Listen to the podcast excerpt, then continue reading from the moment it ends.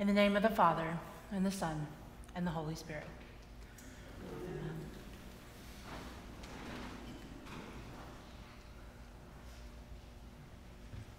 Over 120 years ago, a fictional Irish character, Mr. Dooley, who was written by Finley Peter Dunne, penned one of the best summaries of the preacher's job as he went into a rant about the state of newspapers these days. Christian leaders back in 1902 were quick to lift the phrase, afflict the comforted and comfort the afflicted, and applied it to the role of preacher in churches. And even to take it broader, since then, it has come to be a good way, good shorthand way to describe Jesus' parables, which inevitably both comfort and afflict all who hear them. And I think that the parable from today's gospel is perhaps the best example of Jesus afflicting the comforting, comforted and comforting the afflicted. In this parable, the landowner comes to the marketplace to hire people to work in the vineyard. Go into the vineyard, and I will pay you whatever is right. Those who agree to go and labor into his vineyard agree to this, and at the end of the day, he has his managers pay those who only worked one hour receive their pay first. Likely to their surprise, they received a full day's wage for their short hour of work. And then, when those who had worked from nine to six came to receive their wage, after seeing how the landowner paid those who only worked part of the day, it seems they were expecting more than the agreed upon daily wage. They were upset, and understandably so, because the landowner's elaborate generosity is not how we expect landowners to act. But that's why this is a parable. But the king, because the kingdom of heaven is not a space in which expectations are met.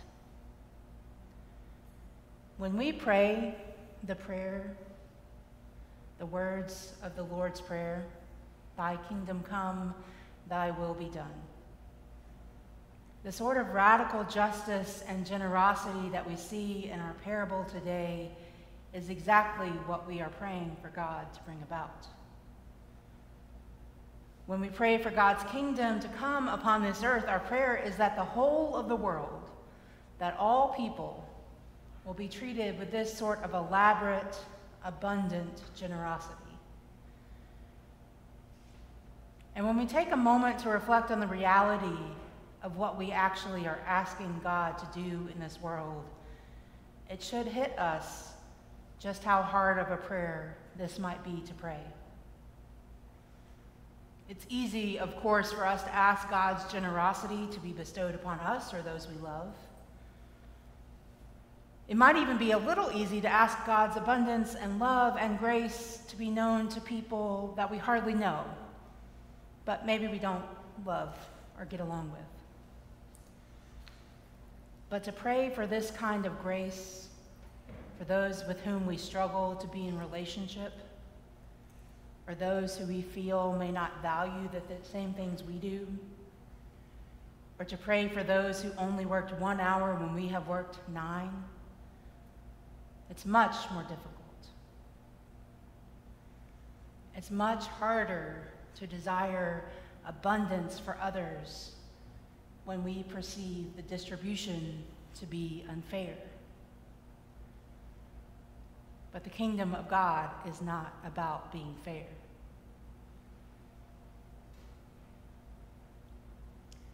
I'm convinced that one of the greatest diseases in our society today is that of scarcity. It's one of the biggest lies that we believe without questioning.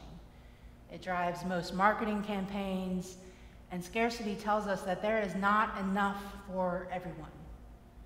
So we must be better than others to earn love or contentment or to secure our place in society. Scarcity says that I must have more than you to feel like I have enough.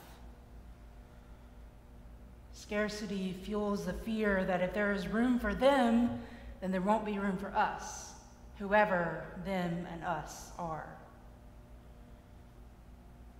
And this is as true as it is in politics, as it is in a high school cafeteria, as true as those in aiding in those who suffer from poverty, as it is on social media.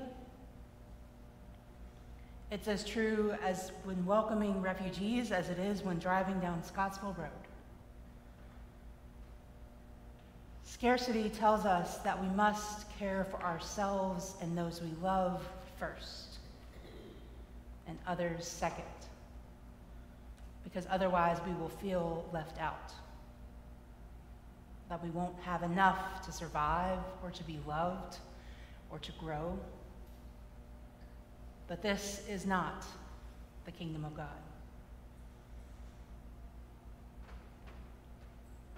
As Jesus tells us in our parable, God's grace and generosity cannot be calculated at an hourly rate.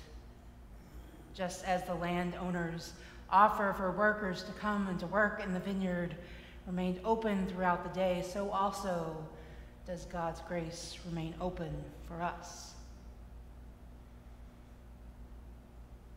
It is something that we cannot earn, we can only receive. It's not a contract with which we enter into with God. We cannot negotiate our way into God's grace and love. Because as we see in our parable, it is abundantly given. And it's given with abandon to all who come and follow Christ. And so, as we go out this day, their parable reminds us that this is what the kingdom of heaven is like. That this is for that for which we pray. For God's grace and love to be known on earth as it is in heaven. Amen.